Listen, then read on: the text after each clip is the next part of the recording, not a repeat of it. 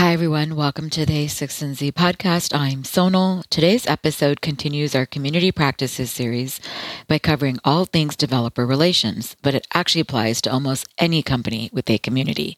The discussion covers how to measure the success of community initiatives, including is there one key metric or KPI for healthy communities, and how do you even know you're measuring the right thing to how to organize DevRel within a community, from who to hire first, where it fits in an organization, how to align incentives, and more. The conversation also touches on the difference between evangelism and advocacy, the role of meta communities or community leaders and how to involve them, and where swag does and doesn't come in. Our guest is Amir Shevat, who was VP of Product and Developer Experience at Twitch at the time this event took place, was formerly Director of Developer Relations at Slack, and also previously worked at Google and Microsoft. He begins with a short overview of key concepts, followed by a Q&A with Mikeal Rogers, who works on community operations at Protocol Labs and was formerly community manager of the Node.js Foundation. He's also actually been on a previous episode of the A16Z podcast on the changing culture of open source with Nadia Eghbal, who I also recently had back on on another episode all about community. But this episode is actually based on a conversation that took place at a workshop organized for our portfolio by then A16Z crypto partner Jesse Walden because crypto gives developers the ability to build on top of and extend any protocol or application in the space. And developer relations and community building is an important part of that being realized. For more on crypto community building, be sure to check out a16z.com slash crypto school. And to find all our episodes so far on the theme of community, please visit a16z.com slash community Okay, so why DevRel? I'm going to be quite controversial here. Don't do it. We are engineers that talk to other engineers and convince them and help them to do stuff, right? So if you're a startup, you need to choose between someone who in developer relations and an engineer. That is a hard trade, right? That is not easy. And you only need to do it if you have to. So if you don't have to, if this is a nice to have, yes, and we'll have a set of APIs or maybe developers will help us, then I really strongly recommend not doing any developer relations. Developer relations is expensive. It creates a lot of maintenance. It's a one way door. It's a decision that you can't go back from. So if you open an API and then close it, developers will never ever trust you again. So remember, it is a hard decision, but it's very empowering if it really drives your business. So I would stipulate that more than 90% of startups do not require developer relations. It is required when you are building a platform, when developers actually are the creators of the value of your startup, when they're your users. At Slack, we started without the developer relations, and then we started building a developer relations. And the key here is that we found out that the platform is the number one NPS, Net Promoter Score, for using Slack. People were always super happy about the integrations. When we asked them what is the most important thing, they said the integrations. When it wasn't number one, it was in the top three all the time. So the developers were driving a lot of value to our core audience, which are paying customers. So, how to DevRel? You have advocacy, which is the one to many. These are the people like me who speak on stages and say, Praise the Lord, here's our API, or here's our token in your case, uh, and here's the use case, and here's the value. These are people who create scalable content. They create the articles and all these other things that are super important to inspire developers. Then you have partnership engineering. That's the people who work with one to one relationship. These are the people that you send to the top clients, to the top developers. In the first year, I actually invested most of my money in partnership engineering. I invested most of my time in people who know how to do these type of relationship with top developers. Then you have enterprise architects. This is if you're doing an enterprise use case. These are people who go and do post sales support and make the usage wider. And then content writers, super important. These are people who write the docs for your developers. It is super critical to write the right docs. I measure that team by mean time to hello world. How fast is it for a developer landing on the developer's site to reach success? right? So that's, I think, the most important part of that team's job. They also are the voice of the developers. At developer relations, this is what you do. You inspire developers, you tell them what you've built and why this is important for them. So now they are inspired. Then you educate them. This is the one on one or five minutes to hello world. This is where they actually are educated about and they become proficient in using your technology. And then you enable them. These are the tools and services. This is the SDK, the API, the debugging tools, all the things that your developers will need in order to be successful. And this is the most important thing feedback. Most people don't do this and fail. Because the most important thing is for developer advocates not to be called evangelists. At Microsoft, I was an, an, evangelist, unfortunately, and was like, hey, praise the Lord, SharePoint. And that wasn't very good because when uh, developers told me, hey, this part sucks, I used to say, yeah, that's by design, it's awesome it was bad for my soul and bad for my relationship. But I would never hire an evangelism org. I would build an advocacy org because an advocate would say, hey, here's our API or token in your case. If it sucks, tell me and I'll go back and fix it. So it's a bi directional role where they take the voice of the developers and the audience and brings it back to the product organization and makes the product better. Okay, super important. You need to look at the, your developer engagement in the same way you look at your marketing funnel. And for each of those steps of the funnel, you need to have a certain metric. How do I measure that people have moved through this funnel? And on the other side of this funnel, you need to put the levers. What are the activities that I can do to move my developers through the funnel? The key is to understand there's multiple levers here. And then this is most important measuring the right thing. But there's a problem with developer relations because people choose to measure the wrong things many times. Let's start with the bad and then move to the good. Developers engaged. At Google, we call it developers touched. But the problem is that it was an internal metric and also a who cares metric. Who cares how many people you actually engage with? If it doesn't move anything in your funnel, it is an empty metric. So for a year, we spend time reaching and touching as many developers as we can, right? We didn't move the, any needle. Developer registered. I've seen a lot of people say, yes, we have 100,000 developers who have registered for a token. That is bullshit. Who cares? You can really, really hack that with one Facebook campaign or one social video. You can get people to register and then they do nothing, right? That's really easily hackable. Why is this a problem? Several of you are probably CEOs. Why is this a problem? This is a problem because you turn developer relations into sales and you create misalignments. Developers don't want to talk to salespeople. They don't want even to talk to developer relations. They want to talk to the actual developers who are building the shit. At the end of the day, I cared about one metric 250,000 developers with weekly active tokens. That was measuring the usefulness of my platform and paying customers that the percentage of customers who are using the platform. This is a correlation versus causation, but it is a strong leading indicator that your platform is useful. On the tokens, was that the developer API access or was that the developer's apps utilization access? That's a great question. It was tokens that customers generated. So whenever you install an app, the, the utilization. It, exactly. The utilization of the apps themselves. Yes. Like developers actually using test tokens, we didn't like use at all. We, we discounted those. Test tokens are like an easy way to cheat. Just make your platform hard and then people will use more test tokens.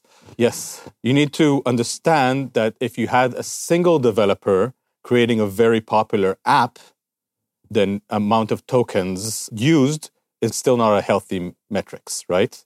So you want distribution. Let's say we had only Salesforce and everybody used Salesforce integration. It would be a high number in that metric, but it wouldn't be a good health metric for my platform because I wanted diversification. I wanted to integrate into all of the tools and services out there. That's why I chose distinct developers with active tokens. It shows that there's a lot of them and they're all useful. So you need to work your breadth versus depth strategy. You need to choose whether you have a few strong developers or a lot of small developers. And sometimes you have both. Focus on high value developers and partners.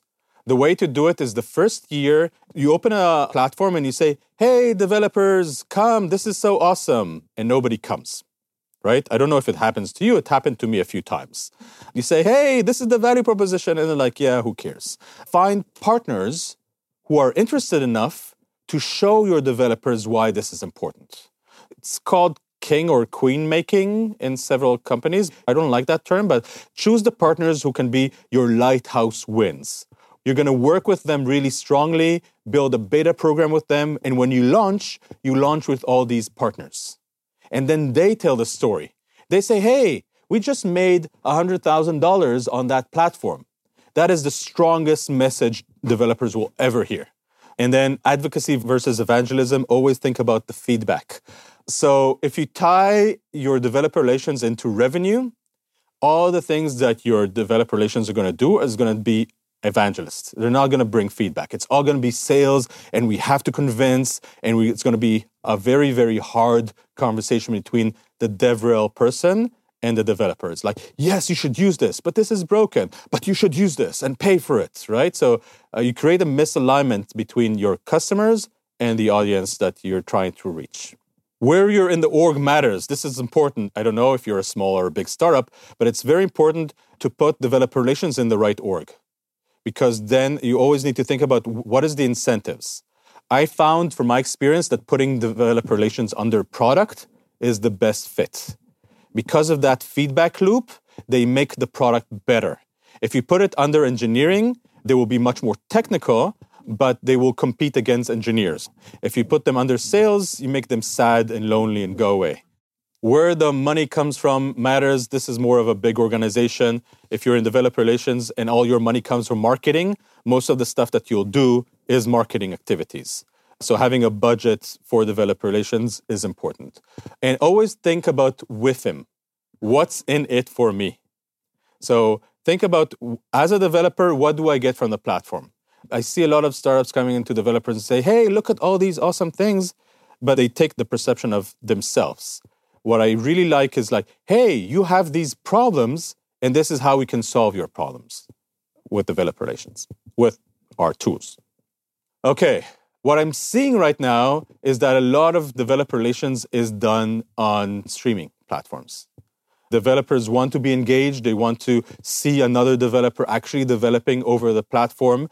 So there might be a future where your developer relations is going to be online engaging in a live experience of coding or using your tokens on a streaming platform. Thank you. You're awesome. All right. So I think for everybody in this room, probably they're at the earliest stages of developer yes. adoption, right? Like very, very early on. So what do you say are kind of the big do's and don'ts for for that crowd of people? I think the key here is to focus on a few things and do them well. Do you know the difference between one-way door and a two-way door? There's an article by Jeff Bezos where he talks about decisions, and there's two types of decisions: the one-way door and the two-way door. The one-way door is a decision that is really hard to come back from, and a two-way door is a decision that you can always like revert. Every developer channel that you open is basically a one-way door. So if you open a Twitter channel and you stop using it, people think that your product is dead. So the minute you choose a channel to go out to developers, maintain it and keep it. So be very thoughtful in how do you engage? What are the channels that you engage with? So choose a few things and do them really, really well. That's a tip.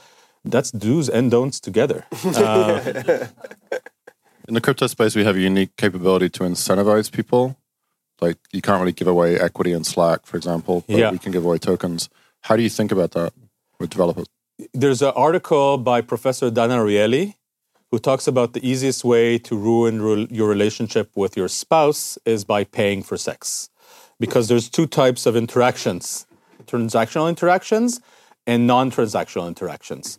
A lot of the developer interactions with you are going to be non transactionals. They want to do things for you because they love you, because the platform is awesome, because they have belonging and fun and growth. If you turn it into transactional, that's all you'll get. It is like, what's in it for me? I haven't made enough money on this. I look at the uh, loss and, and revenue that I'm getting from this. So incentivizing just by giving money, it backfired really hard. We paid developers to build apps for mobile. They created the lowest quality of app for the amount of money.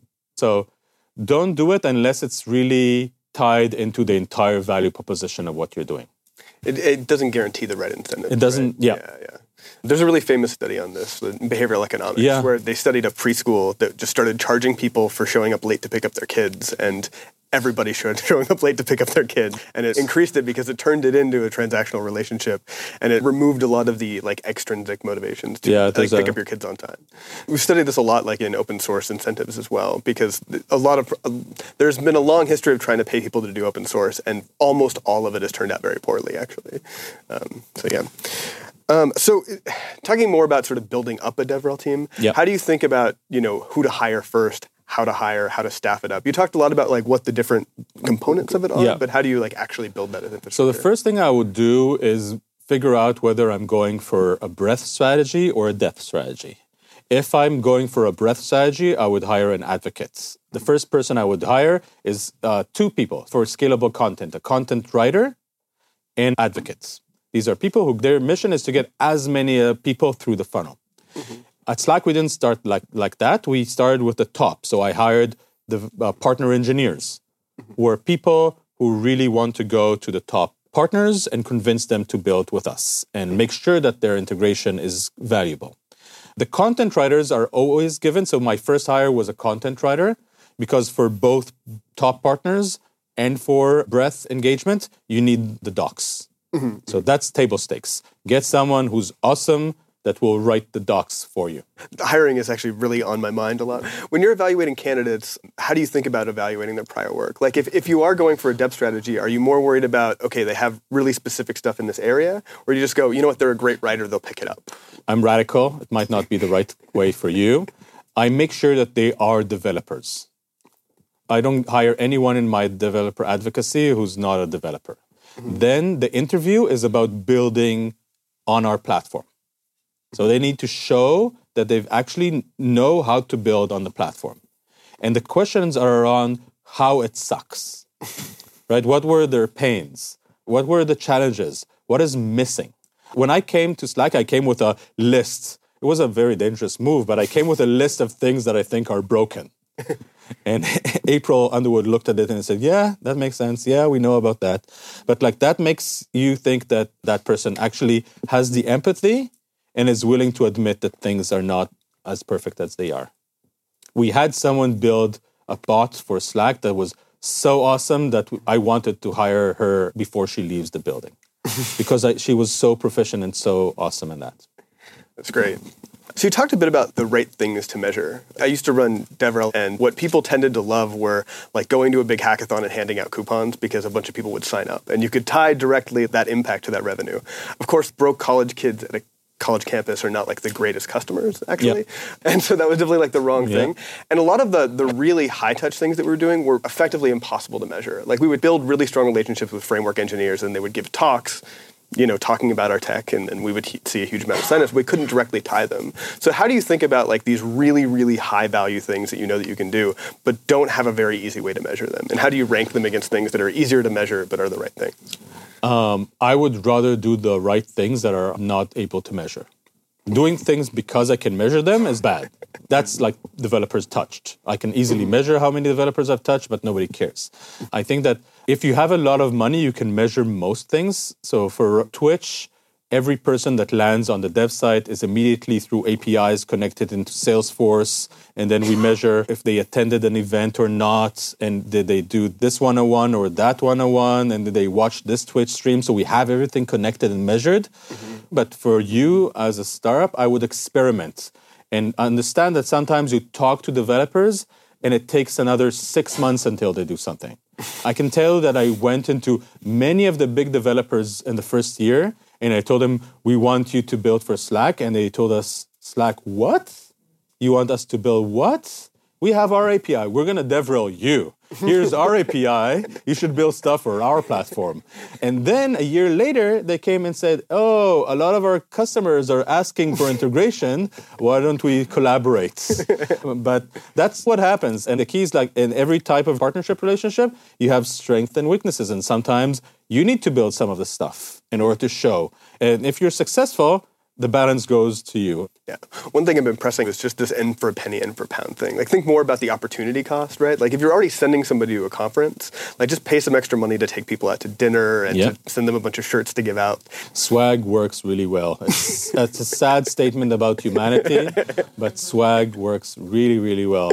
The amount of people who came because of the socks, the mm. slocks, was incredible. But they stayed. And it's a symbol sometimes, right? Mm-hmm. And then they went to the second event or the third event and always showed me, hey, I'm wearing your socks. And I'm like, oh, why are you wearing my socks? Uh, you remember we talked about the belonging? Mm-hmm. It creates a belonging. Yeah, yeah. So what's something that like you really wish that you knew when you started doing DevRel that you learned today? it is um, I think one of the biggest challenges I had through my career, and now I solved it by like owning product and engineering as well is how the negotiation between DevRel and the product, how hard is that in many organizations? Mm-hmm. Developer relations are the people who really know what the pain of the developers are. They really know that the messaging from marketing doesn't work, right? Developers say, I don't care. Or they come with the product and the developer says it's broken. They have the most amount of empathy out there if you don't build this loop of like developer relations bringing back the feedback, the product, and product reprioritizing their roadmap based on that, you create a lot of frustration and you break the value chain. So I would like making sure that the feedback flows back is the most important thing that I didn't know.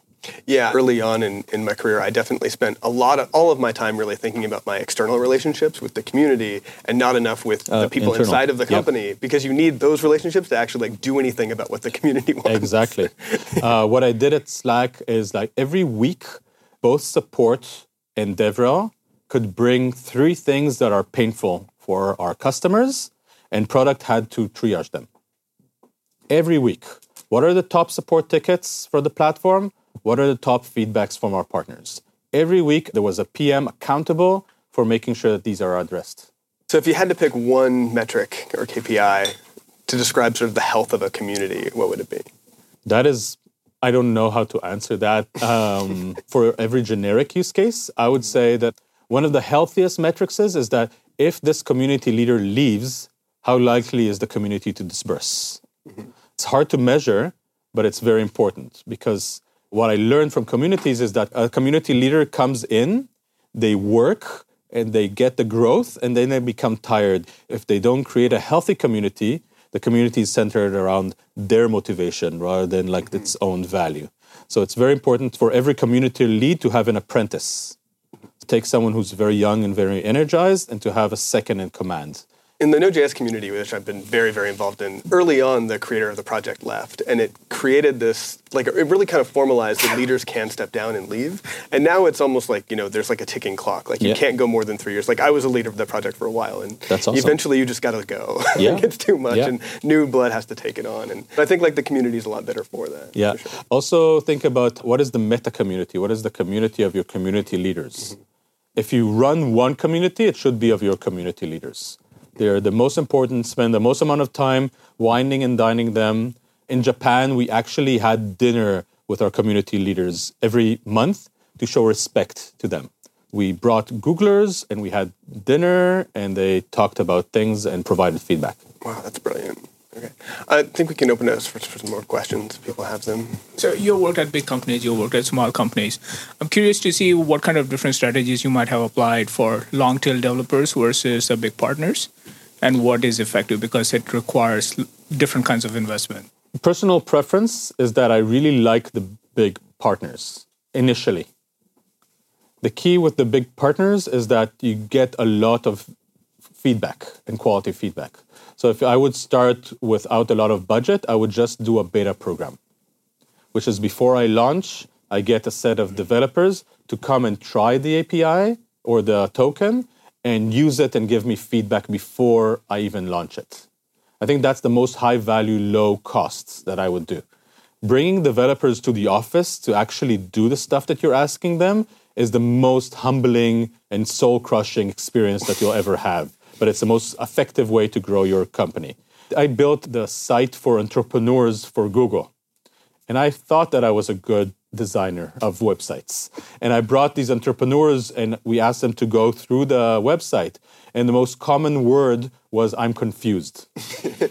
I, I, felt like burying myself just right there. Give me the shovel and I'll do that.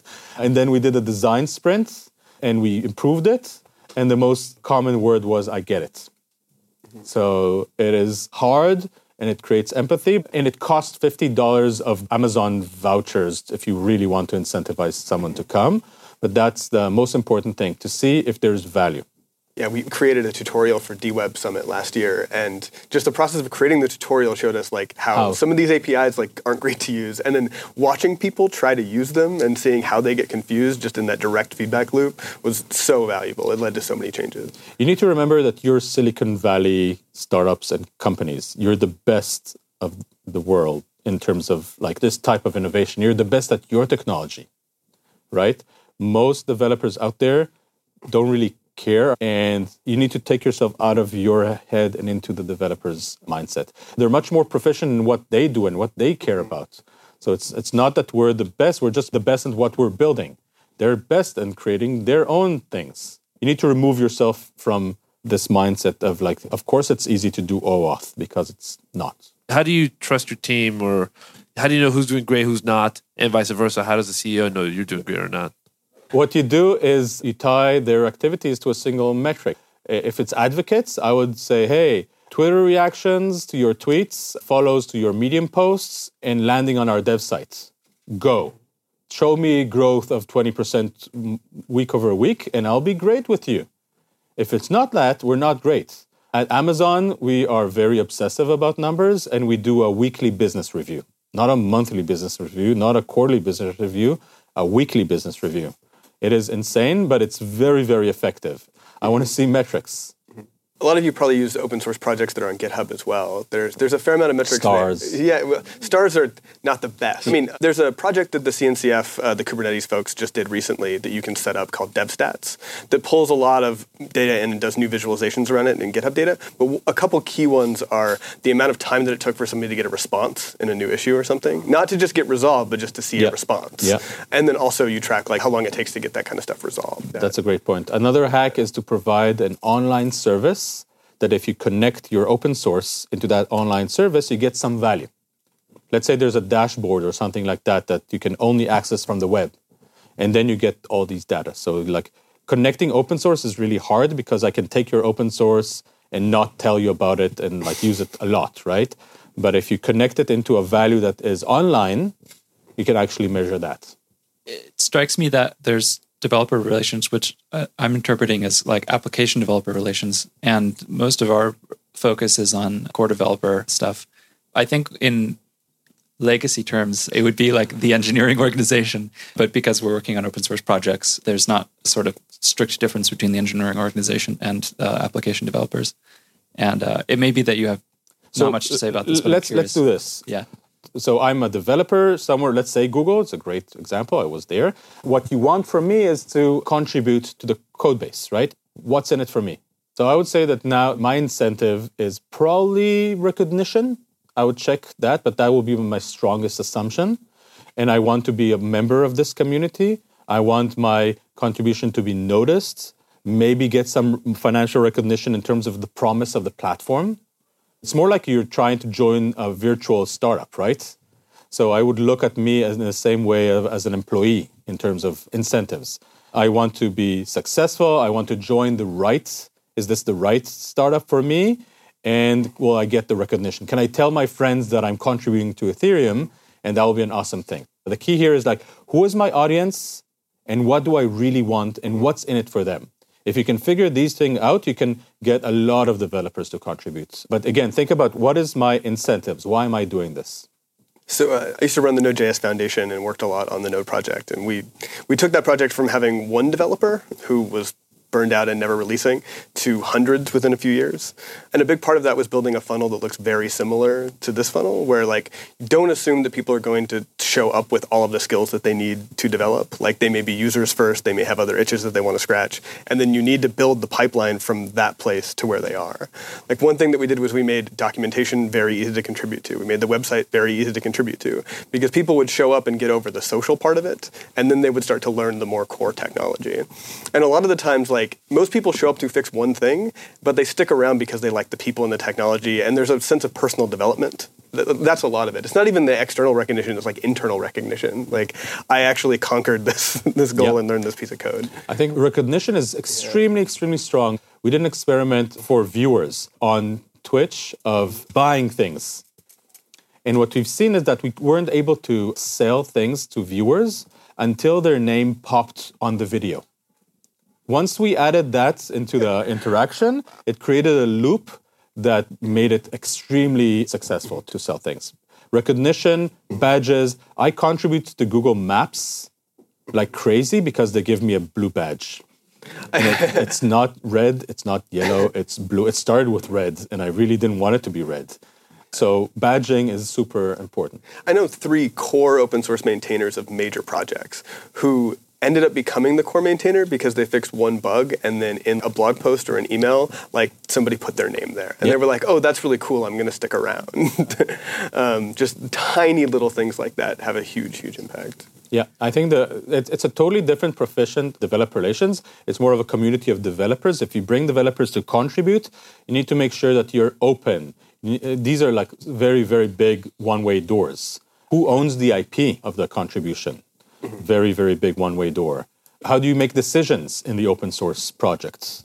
A very big one way door. All of these are like DNA defining type of decisions. Governance is a whole other topic. Yes. and of course, you have this decentralized governance. yes. Right? Yeah. Cool. I have time for one last question. Yeah, I guess I'm just wondering how do you reconcile developer as customer versus developer as community member? Is there a framework that you use to think about that? Obviously, there are some obvious differences, but in a lot of open source spaces, there's a lot of overlap or sort of some blending. And so, what sales does versus DevRel? Developer as customers, it's all about value exchange. What do I get from this? What do I pay? You don't need developer relations people. You, you need them to educate, but at the end of the day, you need sales people. That's a Stripe playbook. Twilio did a good job there. And if you look at their advocates, their advocates were growth hackers. So Twilio hired people who actually were members of other people community, right? So their developer relations were amazing in Ruby and talk about how to use Twilio in Ruby, right? So it was more of a growth hacking tactic. Developers as community contributors, you need to look at them as mini employees, right? They're actually working for you. And then you need to come back to the fun, growth, and belonging. How do they see themselves? Why is this something that is useful for them? And how is this radically fun to be part of your platform? Create release notes that are really funny. That's what we did at Slack. Uh, that was like, it, it would cost us really, really nothing. And the amount of tweets that people say, oh, I saw the release notes and it's so awesome, it creates a feeling that you're not managing the community, you're a member of the community, right? My core learning from a community is that you can manage it from the outside. you need to be a member of the community, and if something sucks, you can't say, no, this is by design. You say, it sucks, let's fix it together. Awesome. Great. Thank you. Yeah, of course, yeah. thank you.